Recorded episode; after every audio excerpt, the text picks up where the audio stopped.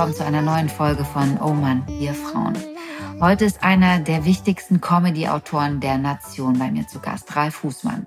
Er hat Stromberg zu uns gebracht, genau. Und außerdem auch Frau Jordan stellt gleich. Er macht ganz viele Sachen ähm, nicht mit dem Zeigefinger, sondern eher durch die Hintertür, ja. Und das ist etwas, was seinen Humor auszeichnet und auch ähm, das Besondere ist, denke ich, seiner Produktionen. Ich habe im Laufe meiner Laufbahn ähm, während meiner Kinosendung sehr, sehr viele kreative Filmemacher, Schauspieler getroffen. Und je größer die Schauspieler waren, desto bescheidener waren sie, diese Menschen. Und genau das erlebe ich auch bei Ralf. Er ist sehr, sehr bescheiden. Er sagt von sich selbst, dass er seinen Studenten seit Jahren versucht einzuflößen, dass, ähm, dass äh, Kreativität und Inspiration und dass das nichts mit von der Muse geküsst werden zu tun hat, sondern eben auch ein gutes Stück weit Handwerk ist. Und das kann man lernen. Ich denke, dieser Satz ist einfach symptomatisch für Ralf, weil er zeigt einfach, dass er sich nicht überschätzt und auch nicht von sich total eingenommen ist, obwohl ich denke, es könnte er ruhig sein, denn er macht wirklich geniale Sachen. Ich weiß immer, wenn etwas aus der Feder von Ralf Fußmann stammt, dann trifft es genau den Nerv, genau die Zwischentöne und ähm, schafft es mit einer gewissen Ironie, einen Impact zu haben auf unsere Gesellschaft. Darüber spreche ich natürlich mit ihm. Inwiefern können Rollenbilder, die er kreiert, eine positive Rückkopplung auf unsere Gesellschaft haben? Beispiel, nehmen wir mal einen Tatort. Wie könnte es zum Beispiel sein, wenn einfach in einem Tatort es ganz normal ist, dass ein Mann aus einem Meeting aufsteht und sagt, ich muss jetzt los, ich muss meine Tochter von der Kita abholen. Oder dass ein Chefarzt mit Migrationshintergrund ähm, stattfindet in einer Serie, ohne dass es erklärt werden muss, einfach weil es normal ist. Also diese Selbstverständlichkeit, inwiefern verfügen Bilder, Rollenbilder und Sprache über diese Macht. Er sagt auf jeden Fall, dass Sprache Konsequenz hat. Das ist eine der vielen Dinge, über die wir gesprochen haben. Also viel Spaß mit dieser Folge und lasst mich natürlich immer wissen, wie sie euch gefällt. Schön, dass du da bist, Ralf Fußmann. Ähm, Guten Tag. Ich fühle mich geehrt. Och. Doch, und ich habe jetzt schon ein paar Lacher gehabt. Äh, da waren wir noch nicht auf, äh, sind wir noch nicht gelaufen, aber. Ähm, weil ich zu spät gekommen bin und äh, weil ich äh, und mit dem Fahrrad gekommen bin, um mal alles, alle du Klischees zu Du hast den Weg gefunden. Du ja, hast den Weg immerhin. gefunden. Wir sind das ist hier gar nicht so einfach im, für einen Autor. Studio von The Boss House und haben äh, und sind neben einer Spielhalle und äh, ich musste meinen Gästen immer erklären, nein, es ist schon richtig, die Spielhalle, da sind wir. Und du hast es sofort gefunden, ohne Probleme. Naja, ich habe auch gezweifelt, aber immerhin. Ja, aber du hast, äh, du hast deinen Weg gefunden. Ja. Wie geht's dir? Oh, das ist jetzt eine sehr philosophische Einstiegsfrage hier. Äh, meinst du Corona-bedingt oder meinst du äh, Tagesform-bedingt? Das, das, kannst du beantworten, wie du möchtest. Also bei, für mich beides natürlich gut. Ich bin ja, äh, muss ich sagen, äh, tatsächlich, glaube ich, in dem großen Vorteil, dass ich seit boah, geschätzten 25 Jahren im Homeoffice arbeite. Deswegen ja. hat sich für mich nicht so wahnsinnig viel getan. Und äh, toi, toi, toi, meine Branche, also im Fernsehen, wird ja noch äh, halbwegs normal produziert. Deswegen äh, hat es mich nicht so getroffen. Ich hatte es aber schon, um mal das zu sagen, was ja alle immer sagen, aber ich hatte es mit äh, ärztlichem Attest schon und habe es äh, halbwegs glimpflich überstanden. Okay, das freut mich. Schön, dass du hier bist und ähm, guter Dinge bist. Ja. Ähm, wir sprechen ja in, in meinem Podcast soll es ja ein Stück weit um um Frauen gehen, beziehungsweise um äh, darum, uns den Spiegel vorzuhalten, ähm, dass halt nicht alles schwarz-weiß ist und dass auch das Thema Gleichberechtigung und, und so weiter nicht, nicht unbedingt mit so einem Zeigefinger sein muss, mit so einer, mit so einer, ja, mit so einer, mit so einer, mit so einem Pathos. Und deshalb äh, finde ich es besonders schön, dass du da bist, weil du mit deinen Serien und mit den Inhalten, die du generierst, es immer schaffst, so einen gewissen Ton zu finden und eine Leichtigkeit und eine Ironie, die die Figuren auch in allen Facetten zeigt. Und ähm, und so schwere Themen wie Gleichberechtigung, Gleichstellung so locker flockig rüberbringst. Ja, wir brauchen ja? ein neues Wort dafür, dann wird es vielleicht auch einfacher. Ja, ne? wie wäre ja. denn das neue Wort? Ja, das weiß ich auch nicht, aber das ist natürlich in der Tat so. Also das ist ja nicht nur bei Gleichstellung und Gleichberechtigung so, sondern bei allen Themen so. Die Leute haben natürlich äh, jetzt gerade in dieser Zeit äh, ganz andere Sachen auf dem Zettel und wollen natürlich jetzt nicht nochmal ein Problem. Das ist ja klar. Das ist auch immer also mein Versuch, sozusagen die Sachen, die ich mache, äh, so zu verkaufen, dass man äh, den Leuten das sozusagen durch die Hintertür serviert und eben gar nicht sagt, jetzt machen wir mal was über Gleichstellung oder über den Klimawandel, weil dann alle gleich denken, oh Gott, hoffentlich komme ich hier schnell wieder raus, sondern mhm. wir versuchen sozusagen erstmal zu sagen, wir machen eine lustige Serie. So, das ist erstmal das, das, das Wichtigste, dass man sagt, hier wird es erstmal lustig und dann wenn man dann noch mal Glück hat, kann man noch mal was nebenbei lernen oder man kann halt noch mal ein Thema mit vermitteln. Äh, das ist aber der Deutsche an sich ja nicht gewohnt. Also wir verkaufen ja nichts über lustig. Wir machen lustig dreimal äh, im Jahr an Karneval und dann nochmal, wenn die Oma Geburtstag hat. Und dann war es das mit lustig und wir sind das gar nicht gewohnt, dass wir was über das Thema Humor vermitteln können. Äh, das ist ja in anderen Ländern und anderen Nationen deutlich anders. Und deswegen versuche ich auch gar nicht erst zu sagen, wir machen jetzt hier geht's um Frauen, Leute, guckt mal alle hin, sondern die Idee ist eigentlich zu sagen, wir machen eine lustige Serie. Und dann spielt die halt in einem Umfeld, wo es auch um das Thema Gleichstellung geht. Ja, wir sind jetzt direkt bei Frau Jordan stellt gleich. Ähm, wie gehst du denn an sowas ran?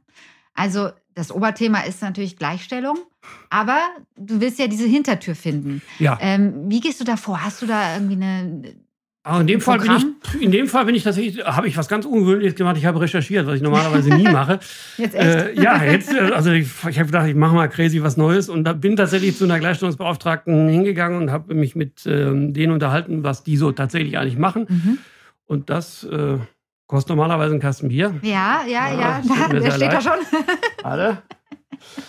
ähm, also ich fange nochmal an. Also in diesem Fall habe ich tatsächlich was Verrücktes gemacht und habe recherchiert, bin zu einer echten Gleichstellungsbeauftragten gegangen und habe geguckt, was die so wirklich machen und habe da festgestellt, dass ähm, deren Hauptthema eben gar nicht mehr so sehr das Thema Kampf gegen die äh, uneinsichtigen Männer ist, sondern sozusagen eigentlich das Struggle so zwischen den Frauen. Also die Feministinnen, die halt sagen, das geht nicht weit genug, ihr seid zu lahm, ihr macht nicht genug. Und die Frauen, die sagen, äh, brauchen wir alles nicht, ist doch alles Quatsch, gibt's doch längst, wir sind doch alle gleichberechtigt. Und Leute, also Frauen, die es geschafft haben, sagen ja dann, wie Frau Merkel eben auch oder äh, auch äh, Hillary Clinton oder so, die da ja gar nicht so einen großen Wert drauf legen, zu sagen, ich bin eine Frau, sondern die sagen, ich habe es geschafft, weil ich gut bin. So. Und zwischen diesen beiden äh, Polen sozusagen hat sich auch die echte Gleichstellungsbeauftragte bewegt. das fand ich erstmal ganz spannend, weil ich dachte, so, da steckt ja schon mal was drin. Damit man jetzt gar nicht erst in diese Klischeenummer rollt, wo man sagt, so jetzt kommt die Frau und die macht alles richtig und die, genau. So, ja. und das war ja eigentlich langweilig, das wollte ich ja auch vermeiden. Und das fand ich zum Beispiel aber eben ganz spannend. Deswegen ist sozusagen die Antagonistin bei der Frau Jordan eben auch eine Frau. Also die es eben geschafft hat, äh, Bürgermeisterin zu werden und die eben von dieser ganzen Gleichstellungsthematik nicht so wahnsinnig viel redet. Und das ist ja ein Thema, was wahrscheinlich alle irgendwie auch erstmal kennen und äh, ich auch gemerkt habe, wenn man sich länger damit beschäftigt. Gerade junge Frauen denken erstmal, ist doch alles Quatsch, was soll noch so. Und dann wird man so langsam älter und kommt an diesen Punkt, wo man denkt, ah, vielleicht doch Familie oder nicht Familie. Und beim Kind ändert sich dann eben erstmal sehr schnell alles, weil da eben äh, plötzlich so eine ganz alte Gesellschaftsordnung wieder greift und man denkt, naja, jetzt bleibt halt doch ich zu Hause als Frau, weil ne, so ist es halt. Und dann fängt die höchstens wieder halbtags an zu arbeiten und so. Und da, das fand ich dann ganz spannend und habe gedacht, ah, da steckt auf jeden Fall was Lustiges drin. Und die Fälle, die äh, mir die äh, Kollegin erzählt hat, waren tatsächlich so, dass ich dachte, ja, da kann man ja eigentlich eins zu eins gleich so benutzen. Und äh, das habe ich auch gemacht. Also ich habe sehr viel tatsächlich echte Fälle benutzt. Hm. Und ähm, wie ist das? Brauchst du noch, also du recherchierst und dann brauchst du noch eine Inspiration oder woher kommt denn, also die Ironie? Ähm, Ergibt die sich einfach? Oder? Das ist ja hoffentlich dann einigermaßen Handwerk. Ich mache das ja jetzt schon sehr lange. Ich bin ja schon sehr alt. Ich bin ja schon seit über 30 Jahren dabei. Und irgendwann ist das äh, was, was man hoffentlich dann gelernt haben soll. Also äh, dieses. Aber das kann man ja nicht auf Knopfdruck, oder? Man kann es nicht auf Knopfdruck, aber man kann es natürlich total lernen. Ich bin ein großer Verfechter der Handwerkstheorie und finde, äh, Schreiben und lustig sein ist wie alles andere auch eine Frage des Handwerks. Also mhm. ne, man braucht eine gewisse Form, eine gewisse Form von Talent, klar. Aber wenn man das hat, ist es wie jedem anderen Handwerk auch. Also äh, es gibt auch Musiker, äh, die halt Talent haben und dann eben entscheidet sich nach ein paar Jahren, haben sie wirklich richtig Talent oder eben nicht oder Bäcker oder Schreiner oder was auch immer. Man kann halt kein Schreiner werden, wenn man zwei linke Hände hat. Aber man kann halt, wenn man so ein bisschen Talent hat, am Ende eben Schreinerei lernen. Ganz normal wie ein Handwerksberuf. Und dann entscheidet sich irgendwann, ist man ein guter Schreiner oder eher einer, der mhm. so wackelige mhm. Stühle macht. Aber äh, das ist beim äh, Lustigsein tatsächlich genauso. Ich versuche das äh, seit Jahren meinen Studenten einzubläuen, sagen, es hat nichts mit Inspiration und großen Musenküssen zu tun, sondern man kann es lernen. Mhm. Hat es dich überrascht, dass ähm, beim Thema Gleichstellung vor allem diese Pole zwischen Frauen existieren, das Frauen gegen Frauen? Oder hast du es anders erwartet? Nö, das habe ich nicht so richtig anders erwartet. Ich fand aber gut, dass es das halt tatsächlich in viel größerer Abstufung gibt, als ich das jetzt im Vorfeld gedacht habe. Und man merkt ja dann auch, dass da einfach wahnsinnig viel in Bewegung äh, geraten mhm. ist. Und äh, das ist ja auch normal, wenn sich so ein Thema so nach vorne schiebt. Das war ja, als wir angefangen haben, das zu machen, noch vor der MeToo-Kampagne sozusagen. Und dann hat sich ja da auch nochmal wahnsinnig viel verändert, weil das einfach einen großen Impact hatte. So zu, mhm. Und dann ist es ja auch wieder weggegangen. Also wie das halt bei allen äh, Erscheinungen äh, passiert, gibt's ja so, so eine Phase, wo das wahnsinnig hot ist und alle darüber reden. Und dann kam plötzlich diese Phase, wo man gedacht hat, auch jetzt hat es, jetzt ist das, jetzt sind so die großen Fälle durch. Und dann kam auf einmal Friday for Future und dann haben sich alle über das Thema Klima unterhalten, was vorher jetzt nicht so, nicht so präsent war. Und dann kam Greta sozusagen und hat dann äh, sozusagen nochmal wieder eine andere Richtung eingeschlagen. Und da, da muss man halt durch, dass man am Ende sagt, so man muss halt gucken, wo, also für mich zumindest muss man da durch, wo ist sozusagen der Punkt erreicht, wo man noch drüber Witze machen kann, die auch im Mainstream noch verstanden werden. Und wo, wo bleibt man in so einer sehr engen Nische, die vielleicht dann noch, sagen wir mal, einzelne Gruppen interessieren, aber wo man vielleicht nicht mehr den geneigten ProSieben-Zuschauer abholt. Mhm.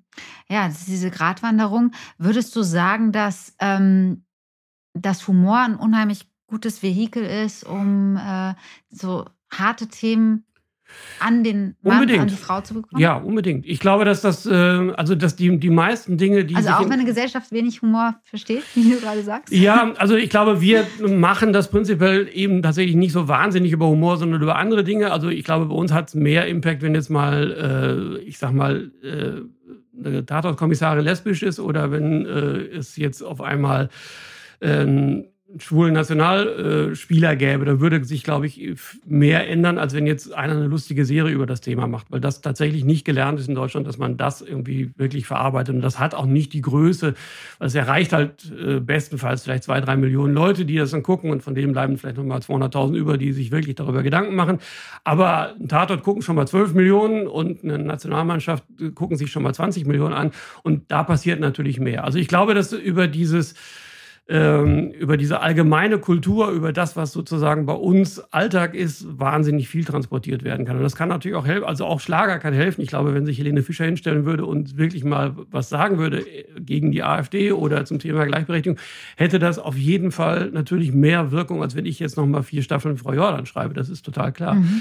Darüber kann man auf jeden Fall was erreichen. Und ich glaube, es hilft eben auch, wenn man eben tatsächlich, wie du schon sagst, nicht den Zeigefinger nimmt und sagt, so, das müssen wir jetzt alle mal ändern, sondern wenn das tatsächlich durch die Hintertür passiert. Mhm. Also in allen Bereichen ist das am Ende natürlich das, was am meisten hilft, wenn so eine Normalität sich einstellt und wenn auch äh, Onkel Heinz irgendwann merkt, okay, es ist vielleicht ganz normal, wenn der Mann auch mal im Haushalt hilft. Ja, aber ist dafür ist natürlich unheimlich wichtig, beziehungsweise da bist du ja an der, an der, in, an der, in, an der Schaltzentrale, weil du kannst ja als Autor eine Rolle schaffen, ja. die ganz selbstverständlich ähm, eine männliche Figur, die aus dem ja. Meeting aufsteht, weil er zur Kita muss, um genau. das Kind abzuholen. Ja, total.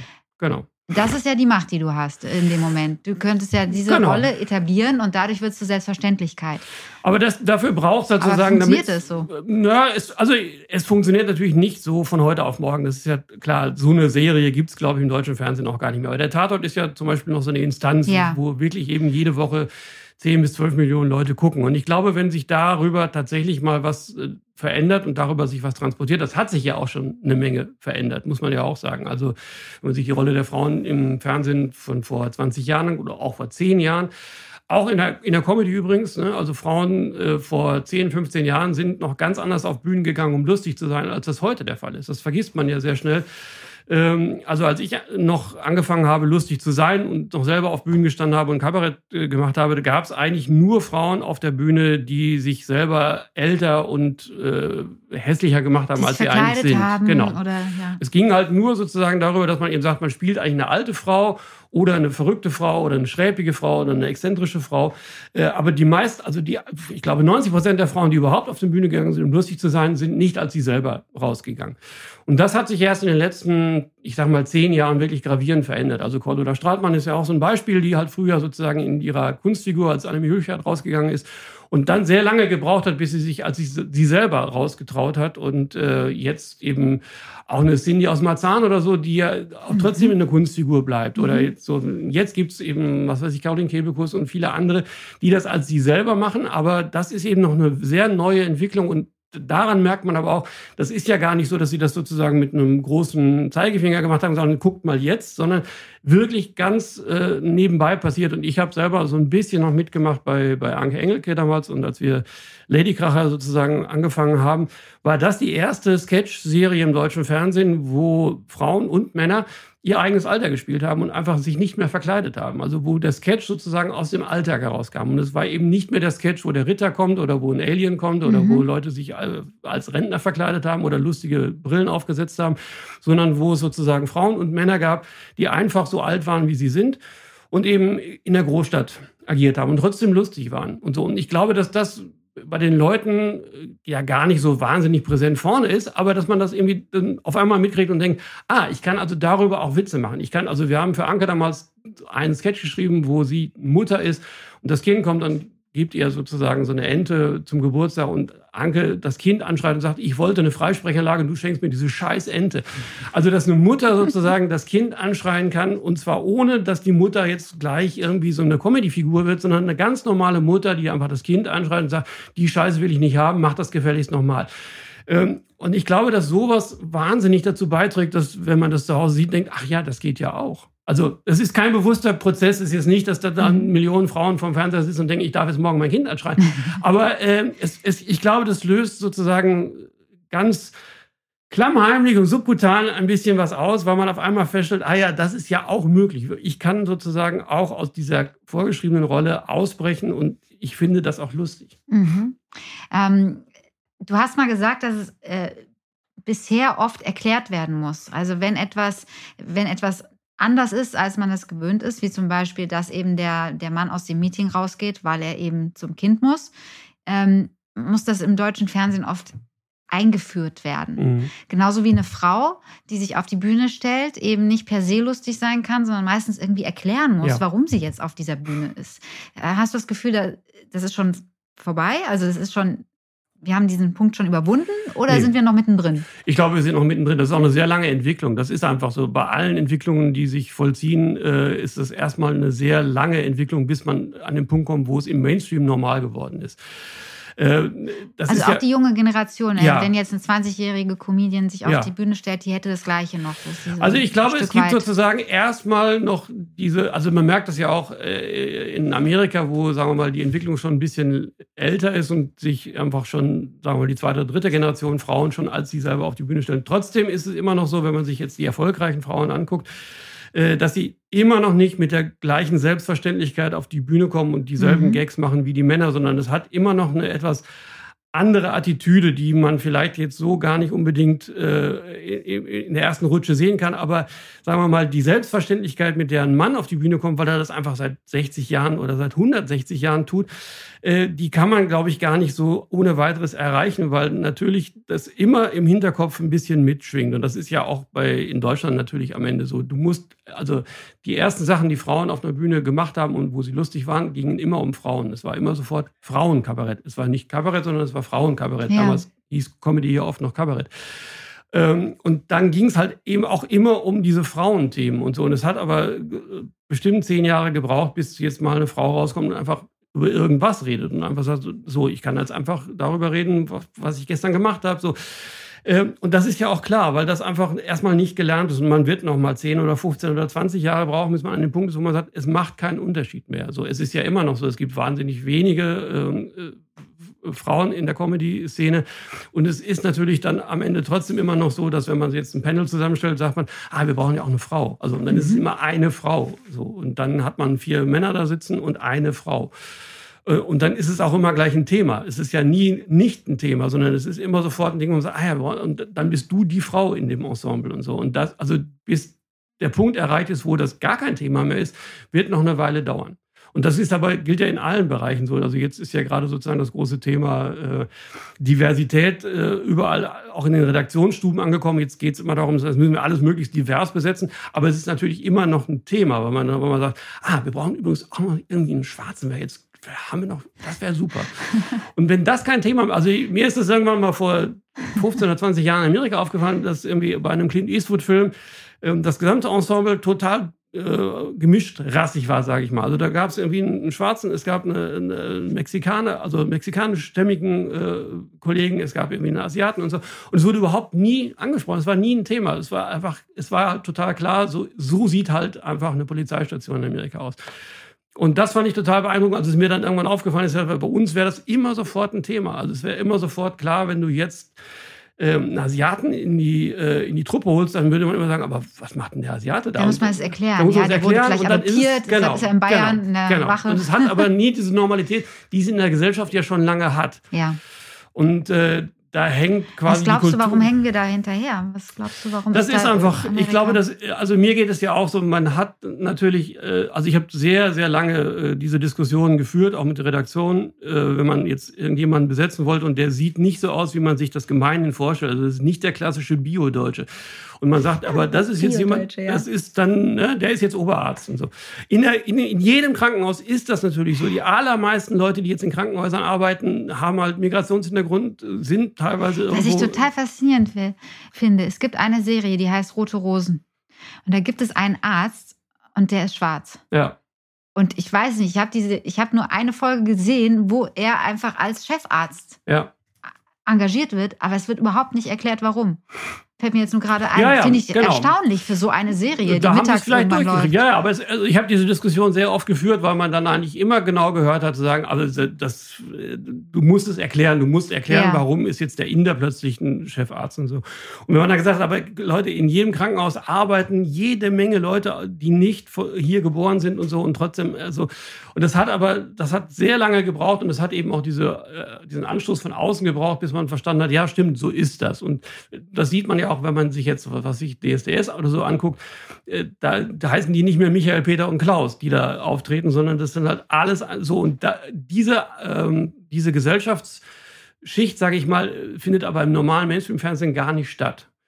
Und das liegt auch ein bisschen daran, dass obwohl wir. Obwohl es ja eigentlich die Realität ist. Obwohl es die Realität ist. Aber es liegt auch ein bisschen daran, dass wir sozusagen als Macher damit natürlich wenig zu tun haben. Das ist einfach so. Also ich bin neulich irgendwann mal mit der S-Bahn äh, gefahren habe gedacht, alle, die jetzt hier in diesem Abteil sitzen, kommen im Fernsehen einfach nicht vor in, in, der, in der Fiktion. So, das hat manchmal ganz pragmatische Gründe, weil es eben auch äh, total anstrengend und schwer ist, in einer klassischen zweieinhalb Zimmerwohnung zu drehen, weil das einfach eng ist und weil man einfach da schlecht parken kann. Und also es klingt blöd, aber es hat natürlich sehr pragmatische Gründe. Es ist viel einfacher, in einem großen Villa zu drehen, weil Ne, ein Team besteht schon mal aus 10, 15, 20 Leuten. Wenn du die alle in so auf zweieinhalb Zimmer verteilen willst, plus die Schauspieler, plus die Kameras, plus das äh, ganze Equipment, wird es immer wahnsinnig anstrengend und wahnsinnig eng. Deswegen hat man nie Bock, das zu machen, weil man immer denkt, aber pff, äh, wie wollen wir es erzählen? Es erzählt sich viel leichter in einem großen Loft oder in der, in der Villa. Und aber dann wir, ist es automatisch eine andere Gesellschaftsschicht. Genau, es ist automatisch eine andere Gesellschaftsschicht. Und die Leute, die, sagen wir mal, jetzt wirklich in, dem, in der Branche arbeiten, kommen natürlich alle auch aus der Mittelschicht. Also die Autoren, äh, die Regisseure, die Produzenten sind in der Regel alle aus der Mittelschicht, haben alle studiert, kommen alle aus dieser Ecke und man schreibt automatisch oder macht automatisch das, was man selber auch kennt. Das ist, also wie, wie viele Lofts habe ich schon gesehen, wie viele Rechtsanwälte, wie viele Ärzte und so. Und wo man denkt, klar, weil niemand eigentlich genau weiß, was ein Schlosser eigentlich macht. Und das, das ist einfach ein, ein großes Problem, weil dadurch diese Art oder diese Gesellschaftsteile sozusagen tatsächlich dann nur noch bei RTL 2 oder bei DSDS stattfinden und einfach im Fiktionalen meistens ausgespart werden. Und wenn sie nicht ausgespart werden, wird es immer gleich ein Problemfilm. Da wird immer gleich irgendwie, werden Kinder geschlagen und Männer trinken und Frauen müssen sich prostituieren. Und, äh, mhm. also, äh, aber so eine, so eine normale Geschichte, wo man sagt, man erzählt eine normale Familie in diesem Arbeitermilieu oder in, diesem, in, dem, in dem klassischen Hartz-IV-Milieu, gibt es fast nicht. Aber das äh, funktioniert aber in den USA besser. Ja, ist so. Aber da ist ja auch die Filmbranche aus der Mittelschicht. Ne? Ja, wobei das teilweise durchlässiger ist. Also ich habe ja auch eine Zeit lang in Amerika zugebracht und es ist, sagen wir mal, deutlich weniger äh, strukturiert, auch wie man da reinkommt. Also äh, mhm. äh, selbst ich als äh, sozusagen unerfahrener Mensch aus äh, Good Old Germany, was jetzt nicht für lustig bekannt war, kriegt dann eine Chance, äh, um am Ende Wie war das überhaupt als Comedy-Autor in, in USA? Ja, da hat natürlich keiner drauf gewartet. Haben die gesagt, was, bist du sicher, Comedy? Oder ja, ja, klar. Die, die Witze hat man ja sehr schnell durch und dann ist es aber dann ist es denen egal. Dann geht es ja nur noch darum zu sagen, äh, kannst, kannst du was oder kannst du es nicht? Und dann, äh, und diese Haltung hat sich, glaube ich, auch bis heute, äh, zumindest in weiten Teilen der Branche so gehalten. Das, also es gibt ja wahnsinnig viele Leute, die sozusagen früher Anwälte waren oder sonst irgendwas gemacht haben und dann ins Fernsehen reingerutscht sind. Es gibt aber auch die andere Seite, die halt irgendwie was ganz anderes gemacht haben und trotzdem da reingerutscht sind, weil dann hängt es halt tatsächlich ein bisschen daran, wie energisch bist du, wie viel Durchhaltevermögen hast du. Und dann geben die dir ja schon eine Chance und dann musst du die Chance halt nutzen. Aber es ist am Ende, glaube ich, durchlässiger als unser System, was ja sehr davon abhängt, zu sagen, hast du eine Filmhochschule besucht, hast du das und das schon mal gemacht und so. Das, wir schrecken, also ich wüsste jetzt niemanden, da wo wir jetzt hier gerade sitzen, in dem Umfeld von Hochhäusern von äh, Berlin-Marzahn, da geht ja jetzt keiner los und sagt, ich will jetzt mal ein Drehbuch schreiben und das verkaufe ich auch. Das macht ja einfach niemand. Ähm, und ich verstehe auch warum, weil, das, weil unsere Branche in die Richtung überhaupt nicht durchlässig ist. Das ist einfach, das, das, stimmt halt nicht so. Wir, wir, wir machen das, was wir machen, in unserem Kreis und dann hat man so, so eine gewisse Künstlerblase. Aber wir haben natürlich gar keine Durchlässigkeit zu, äh, zu Berlin-Marzahn. Das spiegelt sich natürlich dann auch in den Themen genau. und in der Umsetzung wieder. Ne? Genau. Und es also ist auch selbst von den Schauspielern am Ende so. Selbst die ja. Schauspieler, ich suche ja oft so Leute, die, wo ich denke, ja, aber äh, wie viele Leute gibt es, denen ich wirklich glaube, dass die schon mal irgendwie eine Frühschicht gemacht haben oder dass die jetzt wirklich mal handwerklich was gemacht haben, da, da fallen ja schon ganz viele schon mal von vornherein raus, weil man jetzt irgendwie denkt, so auch die, die, die den Wunsch haben, Schauspieler zu werden, sind natürlich aus einer ganz anderen Gesellschaftsschicht und haben eine ganz andere Idee und wollen Künstler werden und so. Aber so die Leute, die, wie es ja, sagen wir mal, in früheren Generationen noch gegeben hat, die vorher irgendwie Preisboxer waren und dann halt Schauspieler wurden durch drei dumme Zufälle, das fällt ja fast raus. Ja. Ja, das ist interessant. Es ist auch ähm, wieder komplett anders, wenn man sich überlegt, so ähm, Neorealismus, so in Italien zum Beispiel, Anfang der 90, äh, also 1920, 30, die Sika und so, da wurden ja einfach Laienschauspieler genau. genommen genau. und so weiter und so genau. fort. Es wurde aber nicht zu Berlin Tag und Nacht, sondern es wurde zu einem Film. Genau. Ähm, genau. Also diese Authentizität ähm, hat dann trotzdem auch, war so eine Phase, aber ist jetzt wieder komplett es ist jetzt auch da komplett wieder wie bei uns in Deutschland, dass es wieder ja. so eine Blase ist und eigentlich genau. ein sehr behütetes Milieu und ähm, ja genau. Wie machst du das denn als Autor? Ähm, natürlich Recherche auf der einen Seite, aber ist es dann auch so, dass du dich bewusst ab und zu aus sozusagen diese Brille abnimmst und wie das ein Schauspieler vielleicht macht, äh, dich in diese Situation begibst, beziehungsweise, weiß ich nicht, eine Milieustudie machst oder in nee, mal eine Woche nicht. auf dem Campingplatz wohnst oder? Nee, das tatsächlich nicht. Aber äh, es ist halt wirklich so, äh, wenn man das so lange macht wie ich, dann ist man darauf angewiesen, dass man eigentlich alles benutzt, was einem andere Leute erzählen oder was einem selber passiert. Ja. So, das ist einfach so. Und wenn man halt äh, äh also ich das halte ich immer auch ein bisschen für Zinnober, sich sozusagen irgendwo hinzusetzen und mal zu gucken, was machen denn die Leute oder so. Also äh, das ist bei mir so ein Automatismus. Ich habe tatsächlich kein Auto, deswegen fahre ich viel auch öffentliche mhm. Verkehrsmittel mhm. und so. Und dann ist es natürlich so, dass man darüber schon ein paar Leute mal trifft, die man normalerweise im Umfeld gar nicht treffen würde. Äh, jetzt wohne ich noch in Kreuzberg, was jetzt also im, im, im bösen Teil von Kreuzberg, was jetzt auch noch mal so ein bisschen dazu beiträgt, dass man an bestimmten Stellen noch mal mit Leuten Kontakt hat, die ich normalerweise im Berufsalltag gar nicht mehr treffen würde. Ähm, aber ich setze mich jetzt nicht bewusst irgendwo mal als Arbeitsamt und sage, jetzt gucke ich mal, was machen denn die richtigen Leute eigentlich so den ganzen Tag? Das mache ich nicht. Aber es ist tatsächlich so, dass äh, egal was ich tue und was, wer mir was erzählt, das kleine Männchen mit dem Blog immer mitläuft und das eigentlich aufschreibt und irgendwie denkt, ah ja, da ist doch mal, das ist auf jeden Fall nochmal eine gute Geschichte.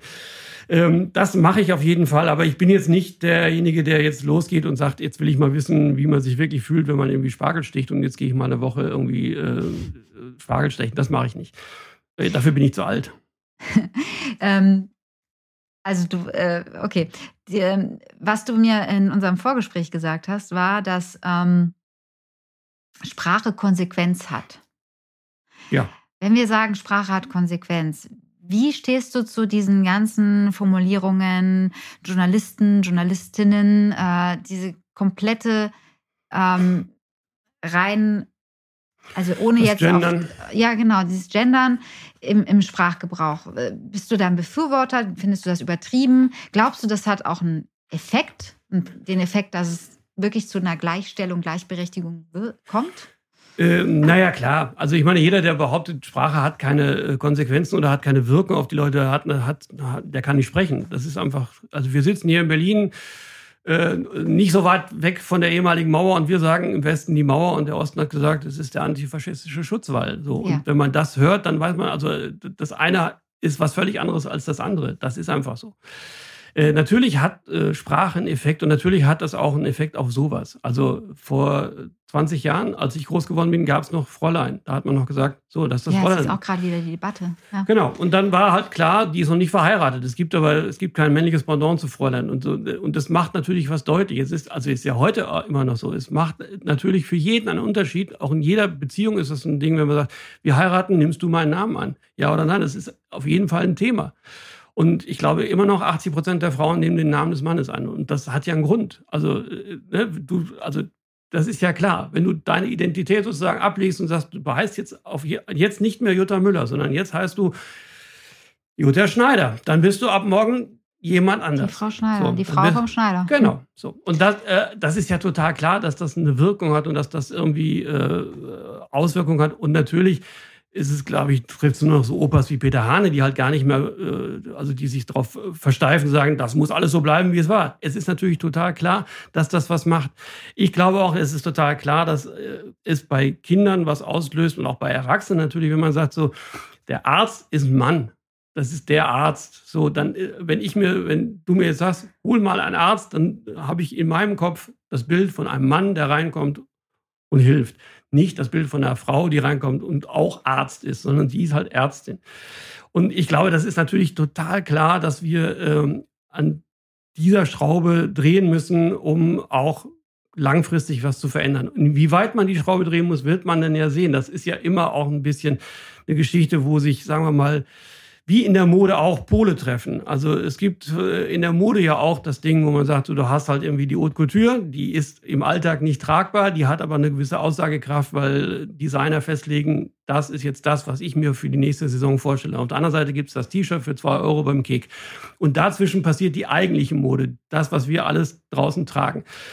Ähm, und das ist in der Sprache natürlich genauso. Es gibt diese, diese, sagen wir mal, akademische Diskussion darüber, was ist jetzt sinnvoll, was müssen wir jetzt sagen, wie kann man das jetzt nennen. Und das ist natürlich, wenn man das zum ersten Mal hört, total abgehoben und durchgedreht und man denkt, was soll ich mir denn jetzt noch alles merken? Und auf der anderen Seite gibt es halt die Stoßköpfe, die halt einfach sagen, ich will halt weiter Zigeunerschnitzel sagen. So, mir ist das egal, das habe ich immer schon so gesagt, das muss auch weiter so bleiben. Und dazwischen verändert sich aber Sprache und wird sich auch für uns so verändern, dass man am Ende dann irgendwie feststellt, nee, man kann das jetzt so nicht mehr sagen. Man, es ist halt total klar, dass das so an sich nicht mehr funktioniert. Ähm, und ich habe ja im Vorgespräch schon das Beispiel gesagt, aus 99 Polizistinnen und einem Polizisten wird in der deutschen Sprache 100 Polizisten. Und dass das nicht stimmt, dass da irgendwie äh, die Sprache sozusagen die Realität nicht mehr richtig abbildet, muss eigentlich jedem einleuchten. Das kann man auch nicht dadurch wegdiskutieren, dass man sagt, jetzt sind halt die anderen sind halt einfach mitgemeint. Das stimmt ja nicht. Ja, wenn man es andersrum sagt, merkt genau, man es ja. Ne? Genau. Wenn wir jetzt sagen würden, 100 äh, Polizistinnen. Genau. Dann, also, dann wären ja die Männer nicht mit. Genau, dann ist es total klar, dass das so nicht funktioniert. Und ich glaube, das ist auch was, was halt wie immer zehn Jahre braucht. Dann ist es aber irgendwann an diesem Punkt gekommen, wo es auch, glaube ich, nicht mehr hinterfragt wird. Das ist ja bei allen Sachen so. Auch in den letzten 50 Jahren hat sich so wahnsinnig viel verändert äh, was wir heute gar nicht mehr als Veränderung wahrnehmen. Und Sprache verändert sich natürlich dauernd. Und jeder hat irgendwie, äh, also ich bin noch mit Trottoir groß geworden mhm. statt Bürgersteig. So, man hat das mal irgendwann gesagt, weil 100 Jahre vorher die Franzosen mal da waren und gesagt haben, das heißt jetzt Trottoir. Ähm, und dann verändert sich sowas und dann ist das so da drin. Und mein Vater hätte natürlich nicht mehr gewusst, woher Trottoir kommt oder woher Portemonnaie kommt. Er hat es einfach gesagt. So, und dann äh, macht man sich darüber keine Gedanken. Und irgendwann denkt man, nee, das, also heutige Kinder wissen nicht mehr, dass es ein Trottoir gab. So, die sagen was anderes. Und das ist ja total in Ordnung. Und, das, und so verändert sich Sprache dauernd und muss sich auch verändern. Und es hat auch wahnsinnig viel damit zu tun, dass wir ähm, glaube ich, nur über Sprache sozusagen unsere, unsere Sicht auf die Realität äh, ausdrücken können und äh, die verändert sich halt laufend. Heute sagt man eben nicht mehr Schnafte und Knorke, heute sagt man eben, und geil sagt man ja eigentlich auch schon nicht mehr, aber dadurch kann man sich abgrenzen von der Generation, die vorher war. Und das, glaube ich, ist natürlich total klar, dass wir das machen müssen, dass wir irgendwie einen Weg finden müssen, der halt äh, klar macht, dass wir nicht mehr in so einem in so einer klassischen Männergesellschaft leben, wo halt der, der, der Papa bestimmt und die Mama muss folgen. Das ist total. Also Aber setzt du das bewusst um oder ein? Wenn du jetzt eine Rolle schreibst, wenn du jetzt ähm, ein Drehbuch schreibst? Ich versuche darauf zu achten. Ich versuche auch, also ich versuche tatsächlich ehrlich gesagt nochmal mehr in meinen privaten Mails darauf zu achten. Ähm, ich glaube auch ehrlich gesagt, da muss man auch so flexibel sein, zu sagen, ja, wir, wir werden da keine ultimative Lösung für finden und jetzt sagen, es ist für alle Zeiten so. So funktioniert Sprache nicht. Wir werden nicht für jeden Fall äh, die ultimative Lösung finden, die immer gilt und die immer richtig ist. Das, das, das gibt's einfach nicht. Das hat's aber auch vorher nicht gegeben. Also äh, in, in keinem Bereich der Sprache gilt das. Wenn man jetzt irgendwie sagt, Merkel muss weg, dann schreibt man weg mit WEG. Wenn man sagt, äh, Angela Merkel Weg, schreibt man Weg WEG. Aus dem Kontext heraus wissen wir, wie es ausgesprochen wird. Nur aus dem Kontext heraus. Und da, so funktioniert die deutsche Sprache in jedem Bereich. Ähm, und das ist total klar, dass wir das automatisch mitdenken. Wir sagen ja nicht äh, Angela Merkel weg, sondern wir sagen Angela Merkel Weg, weil es auf dem Straßenschild steht und wir dann automatisch wissen, es wird Weg gesprochen und nicht weg. Und wenn es auf dem Plakat steht, was irgendein so AfDler hochhält, dann wissen wir, es wird nicht Weg gesprochen, sondern weg. Also wir wissen es nur aus dem Kontext, wir machen es aber ganz automatisch. Und das äh, ist bei allen Dingen, die Sprache angeht, erstmal so, dass man denkt, ja, ich verstehe das und ich, ich muss das aber nicht mehr erklären. Ich kann das auch gar nicht erklären. Ich kann gar nicht erklären, warum das in einem lang gesprochen wird und in einem anderen kurz. Ich weiß es aus dem Kontext. Äh, so funktioniert Sprache und es ist total klar, dass man nicht jedes Detail ins Letzte klären kann. Also ich verstehe auch, dass Leute da sitzen und sagen, aber was soll ich mir denn jetzt noch alles merken? Jetzt gibt es Männer und Frauen und es gibt noch irgendwie Transen, es gibt noch irgendwie Leute, die sich gar nicht entscheiden können und dann gibt es noch 17 andere Optionen. Das ist total anstrengend, das ist total nervtötend. Ähm, da wird man auch nicht eine Lösung finden, die jetzt allen gerecht wird, ist da total klar. Aber ich finde, man muss sich anstrengen. Man muss auch im hohen Alter nochmal sagen, stimmt, da ist jetzt was Neues, jetzt muss man halt dem muss man mal eine Chance geben und es wird sich zurechtfummeln. Es wird irgendwo diesen Punkt geben, wo man auf einmal feststellt, ja, das eine spricht sich, das andere spricht sich nicht. Das müssen wir weglassen. Da werden wir irgendwie eine neue Regelung für finden und es wird sich wie alles äh, immer in der Sprache am Ende danach richten, ob man es gut sprechen kann, ob das irgendwie, ob, das, ob sich das gut anhört, sozusagen. Mhm. Da, danach geht's. Ich sage jetzt, es macht Sinn. Dass, äh, der Deutschlehrer hätte gesagt, das ist furchtbar, das, weil es aus dem Englischen kommt. It makes sense es ergibt Sinn im Deutschen, aber es ergibt Sinn, spricht sich wahnsinnig schlecht. Also man kann es nicht gut sagen. Es ist halt, Stimmt. Äh, es macht Sinn, flutscht halt ja. einfach, ist halt mehr Musik. Und Sprache hat viel mit Musik zu tun. Das ist am Ende, es hat eine sehr große Ähnlichkeit zur Musik und wir übernehmen nur das, was wir so quasi in unserem Sprachgebrauch singen können. Das heißt, wenn du jetzt eine Rolle entwickelst, dann musst du darauf achten, dass der Flow beibehalten wird, dass diese Musikalität in der Sprache da ist, dass es nicht zu steif rüberkommt und dass es im Kontext, Kontext auch eine gewisse, dass du diese neuen Strömungen oder diese, diese Thematiken wie zum Beispiel die, die genderspezifischen Formulierungen, dass du die übernimmst, ohne dass es irgendwie statisch wirkt oder ja, gewollt ich, oder erzwungen. Ja, ich versuche, äh, sagen wir mal, so zu schreiben, wie Leute wirklich reden, was nicht immer ganz einfach ist. Also das, ich kann das auch nicht für jeden ähm, also ich tue mich wahnsinnig schwer, jetzt sozusagen äh, Teenager zu schreiben. Ja, weil, weil du hast äh, ein Projekt, wo es um, um drei Kids geht, ne? Genau, die im das kommt jetzt stehen. demnächst raus bei TV Now, sozusagen Mirella Schulze rettet die Welt und da geht es tatsächlich um, um drei Kinder im, im, im Zentrum und ich habe wahnsinnig äh, Angst gehabt vorher, dass die mich auslachen mit der Leseprobe, weil sie gesagt haben, jetzt äh, denkt der Onkel, so reden wir weil die, die Gefahr ist ja sehr groß, dass man dann irgendwie irgendwo gelesen hat, ah, läuft bei dir, ist das Wort des Jahres und dann schreibt man das drei Jahre später rein und alle denken, sag mal, was, was Oder stabil, so, sag mir mal, ist stabil noch in oder ist schon nicht? Ja, genau, nicht? sowas, ne, was man dann so mitkriegt und so und da muss man halt sehr aufpassen, dass man das irgendwie nicht, äh, also und das gelingt mir natürlich auch nicht in jedem Fall. Ich habe da den Kollegen und Kolleginnen, die das gespielt haben, gesagt, so wenn ihr das nicht sagt oder wenn ihr das Gefühl habt, dass so redet kein Mensch bei uns, dann sagt mir Bescheid und ändert das so, wie, wie ihr das macht. Mhm, so. Ähm, und das ist natürlich, das gilt für jede Rolle. Ich versuche das immer so zu schreiben, dass ich denke, das könnte ungefähr stimmen und es spricht sich so, dass ich nicht das Gefühl habe, es holpert. Also was ich ganz oft im, im deutschen Fernsehen sehe, ist, äh, ist äh, die Vergangenheitsform. Ne? Ich, ging in, ich ging in die Stadt und so. Und kein Mensch benutzt das im, im wahren Leben. Ja. Man sagt nie, äh, ich ging in die Stadt. So, Deutsch, genau. Ja. So, und da, das, sowas versuche ich zu vermeiden. Und ich versuche, eine Tonalität zu treffen, wo der Gag auch nicht zu sehr gekünstelt wird, wo die Leute nicht in Witzen reden, sondern wo man der Figur noch zutraut, dass die so schlagfertig und lustig ist, dass der Gag einigermaßen stimmt. So, das ist äh, das, was ich probiere und was ich halbwegs gut kann, hoffe ich. Wie ist das für dich, wenn du jetzt mit so einer Serie dich beschäftigst, wo es um Kids geht? Ähm, ist das dann für dich auch wieder wie so eine, ja, also bist du dann, wenn du in so einem Projekt arbeitest, ähm, so, dass du wie jemand bist, der gerade ein rotes Auto gekauft hast und du siehst nur noch rote Autos? Also hast du da deinen Fokus total auf dieses Ding und auf einmal fallen dir überall Begriffe auf und Sachen auf, weil du darauf total ja. eingestellt also es ist nicht ganz so dramatisch, aber es ist natürlich schon so, dass ich, wenn ich irgendwie weiß, ich muss jetzt irgendwie ein elfjähriges oder zwölfjähriges Kind schreiben, dann gucke ich schon mal genauer hin im Bekanntenkreis, äh, wenn die äh, so Kinder in dem Alter haben, wie reden die? Oder ich rede dann auch mal ja. sozusagen eine Stunde länger mit einem zwölfjährigen Kind, was ich vielleicht normalerweise nicht so ja. machen würde. Äh, und guck mal, ähm, wie lange ist denn da die Aufmerksamkeitsspanne und so. Also es gibt ja manchmal so Sachen, die einem äh, auch wieder auffallen, weil man sie dann wieder, wo man denkt, ah ja, stimmt, so war das. Also das geht mir ganz oft so, wenn ich mich mit Sachen beschäftige äh, gerade bei so einer Altersgeschichte, da denke ich äh, oft, ah ja, stimmt, ich kann mich noch an so Momente erinnern, mhm. wo man, also ich habe das neulich gehabt bei einem, also mit einem Kind gespielt, sozusagen, so, so, so, so ein Quizspiel, so ein Brettspiel. Und ich konnte mich noch an diesen Moment erinnern, wenn einem ein Erwachsener so eine Frage vorgelesen hat und man das irgendwie gar nicht geschnallt hat und man dachte, was will der jetzt von mir? Und weil man nicht so schnell schnallt, also wenn man nicht ja. so schnell denken kann als Kind. Man hat diese Frage sozusagen, wie heißen die drei Fragezeichen äh, mit richtigem Namen, bla bla dann, dann sitzt man dann und denkt, was hat er jetzt? Drei Fragen, ja, kenne ich. Äh, so.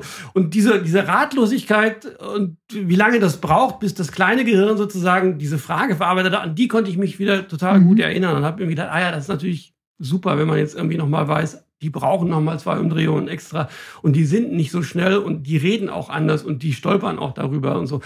Und das passiert mir schon relativ häufig, dass ich irgendwie an bestimmten Stellen, äh, wenn ich darauf achte, nochmal denke, ah ja, stimmt, äh, das ist mir schon mehrfach aufgefallen. Oder wie, wie reden jetzt Leute, also dass jetzt bestimmte Modewörter so drin sind, wo man dann plötzlich merkt, ah ja, stimmt, das sagen jetzt relativ viele. Also tatsächlich zum Beispiel ist so ein Wort, das jetzt wahnsinnig Umlauf ist, weil Leute irgendwie sagen, es äh, ist tatsächlich, also äh, Tatsache, habe ich auch neulich so. Und mhm. das geht dann wieder weg und das, aber man kann das so registrieren. Ja das ist dann auch jedes Mal wieder wie so eine, so eine Abzweigung, die du nimmst. Ne? Also jedes Mal wieder so, und dann vertiefst du das nochmal und jetzt hast du so die Kinder und dann hast ja, du eine andere Serie, die vielleicht in einer anderen Zeit spielt und ähm, ja, den tauchst du ja auch immer mir, wieder ein. Mir, hilft sehr zu wissen, wer es spielt. Also deswegen fange ich sehr früh ja. an zu casten und versuche sehr also früh. Also du machst auch das Casting. Ich mache auch das, das Casting. Das ist aber auch selten, oder? Dass ein Autor auch das Casting äh, Ja, ich bin ja nicht nur Autor, sondern auch äh, Showrunner, um mal das schöne deutsche ja. neue Wort zu sagen. Also und der Showrunner, das habe ich aus dem Amerikanischen mitgebracht, äh, ist eben für das gesamte Ding verantwortlich. Und die Amerikaner machen das schon sehr lange so, dass sozusagen gerade bei Lustig die Autoren eigentlich eine deutlich größere Verantwortung haben, weil das einfach eben sehr textlastig ist und sehr aus dem Autorending kommt und eben nicht so sehr von der Regieseite kommt, sondern eben aus der Autorenseite kommt. Meinst du, das ist auch ein Stück weit das, äh, also ein Bestandteil dieser Erfolgsformel, Ralf Fußmann, dass es wirklich auch so weil ich meine, die Sachen, die du machst, sind ja wirklich lustig, ja. ja. Und äh, nicht gewollt lustig. Also, du weißt, ja, was ich meine. Es gibt ja, viele ja. Sachen, die so im deutschen Fernsehen, im deutschen Film so gewollt lustig sind und wo du schon so vorhersehen kannst und der Gag, der kündigt sich schon fünf Minuten vorher an und das ist so. Oh. Und bei dir ist das alles so also es ist eine Symbiose. Ja, ja es, es, es, hat, glaube ich, schon was damit zu tun. Also das ist äh, ein der Prozess, also lustig funktioniert immer nur sozusagen, wenn es einen individuellen Humor gibt, weil dann kann man da mhm. sagen, finde ich lustig oder finde ich scheiße. So. Es gibt aber keinen allgemeinen. Was jeder lustig findet. Genau. Ne? Es gibt keinen ja. Konsens darüber, wo, jetzt wo alle sagen, das finde ich aber wahnsinnig ja. lustig. Deswegen ist es gerade bei lustig wichtig, dass einer den Hut auf hat und einer sagt, so, äh, so wird's jetzt gemacht. Weil der, einer muss am Ende die Verantwortung haben und äh, ich liege ja auch ganz oft daneben, aber es ist wenigstens so, dass ich am Ende weiß, warum ich daneben gelegen habe oder es ist wenigstens mein Fehler. diese Idee, dass man sozusagen mit zehn Leuten an so einen Punkt kommt, wo alle sagen, ja, jetzt ist der Witz lustig, das kann nicht, das kann nie funktionieren. Mhm. So hat so wird's aber sehr oft gemacht und so hat's auch, also so kenne ich das auch. Ich habe äh, früher beim WDR angefangen und da saß man wirklich in der großen Runde und es wurde darüber abgestimmt oder nicht sozusagen nicht, nicht per Handzeichen abgestimmt, aber es, jeder hatte sozusagen die Mitspracherecht. Und dann mühselig. Genau, es ist wahnsinnig mühselig, weil dann braucht es ja gar nicht unbedingt böswillige Menschen, sondern jeder hat in der Tat natürlich eine andere, ein anderes Humorverständnis und was der eine super lustig findet, findet der andere überhaupt nicht lustig oder irgendwie auch verletzend oder gemein oder falsch und so. Und das funktioniert aber nur, wenn einer am Ende sagt, aber so machen wir es jetzt. Und darauf müssen wir uns verständigen. Und dann müssen wir darauf hoffen, dass es nochmal draußen 2.000, 3.000 Leute gibt, die das ähnlich sehen. Aber diese Idee sozusagen, alles erstmal so kompatibel zu machen, dass das jeder gut findet, wird gerade ja. bei lustig immer scheitern. Mhm. Das ist einfach nicht machbar. Und in der Realität ist es aber sehr oft so, dass halt sehr viele Leute mitreden und dass sich eben sehr wenige Leute sozusagen in der Situation befinden, zu sagen, ich, das machen wir jetzt einfach mal so. Ähm, und das ist auch für mich immer noch ein harter Kampf. Ich musste auch jedes Mal neu, neue Leute überzeugen und mittlerweile ist es ja auch eine Generationenfrage, wo auch neue Leute dazukommen, die gar nicht wissen, was ich früher gemacht habe und auch nochmal neu überzeugt werden müssen. Ähm, aber das hat damit zu tun, und ich habe das aus Amerika mitgenommen, dass äh, diese Verantwortung sozusagen für das eigene Ding eben in alle Bereiche geht. Also von der Ausstattung über Kostüm, über Maske bis eben zum Casting. Und das halte ich auch für total entscheidend, weil das natürlich, äh, also für ich bin zu 100% darauf angewiesen, dass Schauspieler das, was ich aufschreibe, gut performen können. Weil wenn die das schlecht performen, kann ich das lustig machen, wie ich will, dann wird es halt nicht ja. lustig. Man kann nicht aus jedem einen lustigen Schauspieler machen. Und äh, ich bin auch darauf angewiesen, dass ich weiß, wer spricht das und ich versuche dann, mich sozusagen da rein zu versetzen und versuche zu gucken, wie sprechen die, was können die gut sagen, was können die weniger gut sagen. Auch das hat sehr viel mit Musik zu tun. Also jeder, der Musik macht, weiß auch, du kannst nicht jeden Song an jeden Sänger oder jede Sängerin geben, weil das, das klappt halt nicht. Und das ist bei Text genauso. Text kann nicht jeder gleich gut sagen, sondern es wird, es ist so ein Gemeinschaftsding. Auch wenn ich meine Schauspieler nicht mitmachen lasse in der Drehbuchentwicklung. Aber dieses Ding, wenn ich weiß, okay, der macht's oder die macht's, das hilft mir wahnsinnig, mhm. um herauszufinden, sozusagen, wie, wie funktioniert auch die Figur am Ende, weil das einfach für mich wahnsinnig hilft zu wissen, ah ja, so sieht die aus und das macht die und so spricht die und das ist, das kann die wahnsinnig lustig sagen, das andere kann sie nicht so wahnsinnig lustig sagen und dann en entwickelt ja. man das so. Ja. Aber das, du, du, kannst es eigentlich nur gemeinsam machen, weil das ist tatsächlich für mich ist das die Hälfte der Miete, dass ich irgendwie weiß, okay, der macht's oder die macht's. Mhm. Ähm, bei den Kids, in welchem Alter sind die? In der Serie? Äh, tatsächlich, also im Spielalter äh, 12 und äh, die anderen sind ja so gespielt 16 äh, und die sind aber im wahren Leben 17 oder 18. Okay.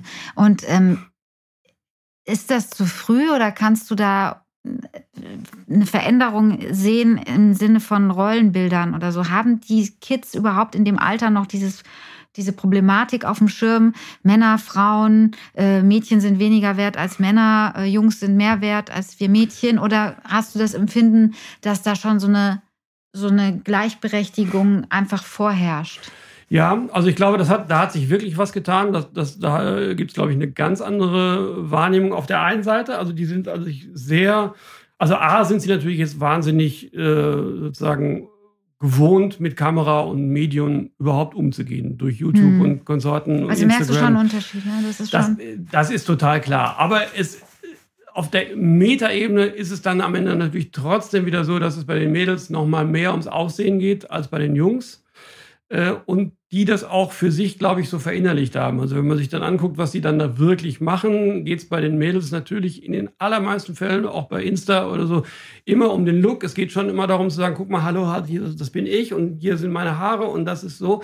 Und die Jungs machen schon noch mal tendenziell ein bisschen was anderes. Es ist aber trotzdem zu sehen, dass sozusagen äh, diese, das Selbstverständnis, mit dem Mädchen oder junge Frauen sozusagen an eine Rolle rangehen, viel äh, also ganz anders ist als vor 20 Jahren oder so. Also die, die, die nehmen sich auch schon, die wollen schon auch irgendwie was anderes spielen, die wollen jetzt nicht immer nur das hübsche Mädchen sein mhm. oder so. Da hat sich schon wahnsinnig was getan. Es gibt auch ein ganz anderes Verständnis dafür, wie Spiel funktioniert und so. Ähm, und ich bin mal gespannt, wie sich das dann so entwickelt, wenn die Generation, die jetzt tatsächlich in diesem Teenie-Alter ist oder die jetzt so Anfang 20 sind, wenn die jetzt noch mal so zehn Jahre weiter sind oder wenn, wenn da jetzt noch mal sozusagen der nächste ähm, der nächste Generationenbruch sozusagen kommt. Ich finde das ganz spannend, also weil ich merke, dass die Selbstverständlichkeit, mit der die vor Kameras agieren, das haut mich jedes Mal wieder neu um. Äh, und ich merke auch, dass ich da tatsächlich immer noch so eine ganz alte Denke habe, dass ich irgendwie noch gar nicht so wirklich richtig verstanden habe, dass die einfach mit diesen Medien schon wirklich groß geworden sind. Das ist total beeindruckend. Ähm, und auf der anderen Seite glaube ich eben, doch spielt das halt noch eine große Rolle. Also weil die da neben den ganzen anderen Sachen, mit, die sie sehen, natürlich trotzdem noch äh, Germany's Next Topmodel gucken und trotzdem immer noch das Gefühl haben, naja, es geht natürlich trotzdem noch ums Aussehen, es geht trotzdem noch darum, sozusagen, wie ich mich präsentiere. Und es gibt trotzdem noch weniger Rollen, die, sagen wir mal, äh, für junge Frauen geschrieben sind, die eben, wo es eben nicht um Love Interest und so geht, sondern um was anderes. Also das ist einfach so. Aber hast du das Gefühl, dass diese jungen Frauen sich das wünschen würden oder das, fällt ihnen das gar nicht auf, dass es diese dass es diese Rollen noch gar nicht so viel gibt. Also ich weißt glaube, ich ja, ja, ich, also, also es, ich glaube, es, es kommt von beiden Seiten jetzt. Also es hat ja eine sehr starke Bewegung jetzt gegeben, sozusagen bei, äh, bei den, auch bei den Schreibern äh, und bei den, äh, in der Regie. Äh, Kategorie. Wodurch ausge ausgelöst? Es ist, einfach große, es ist ein großes Thema geworden. Also es, es gab ja verschiedene Ansätze, ähm, was daran zu ändern. Und das Thema Quoten äh, auch bei der Frage Regie und Buch und so, es spielt eine große Rolle. Und wenn man an den Universitäten ist, merkt man, es ist ein riesengroßes Thema. Also gerade bei den Studenten und Studentinnen ist das ein Riesending. Ich habe das erlebt vor zwei, drei Jahren, da war ich irgendwie äh, eingeladen an so einer Hochschule und dann haben die quasi äh, aus den Stoffen, die die Studenten und Studentinnen da gemacht haben, äh, quasi in dem, also unter den Studierenden quasi abgestimmt, was sind unsere fünf oder sechs besten Stoffe. Mhm. Und das wurde anonym eingereicht und dann haben die das quasi intern begutachtet äh, mit einer internen Jury und haben gesagt, das sind unsere fünf oder sechs besten Stoffe. Und dann stellte sich heraus, alle waren von Jungs. Und dann haben die gesagt, äh, ah, das können wir nicht machen. Wir müssen jetzt, da müssen noch Stoffe von Frauen da rein. Dann habe ich gesagt, aber ihr habt doch anonym. Aber es war ja auch anonym. Also genau, also man wusste war, nicht, genau. ob es von Frauen oder Männern genau, eingereicht wurde. Es war anonym gemacht und dann habe ich gesagt, aber das, ist das nicht Quatsch? Also ihr habt doch jetzt sozusagen anonym geguckt und es sind zufällig die Besten, die ihr als Beste empfunden habt, die sind jetzt zufällig von fünf Jungs oder so. Und dann war das aber, das war total klar, das geht hm. nicht, das können wir nicht machen. Wir müssen noch sozusagen jetzt mindestens mal drei Frauenstoffe haben. So und dann habe ich, ich habe mich da jetzt auch rausgehalten, weil das nicht meine Entscheidung war.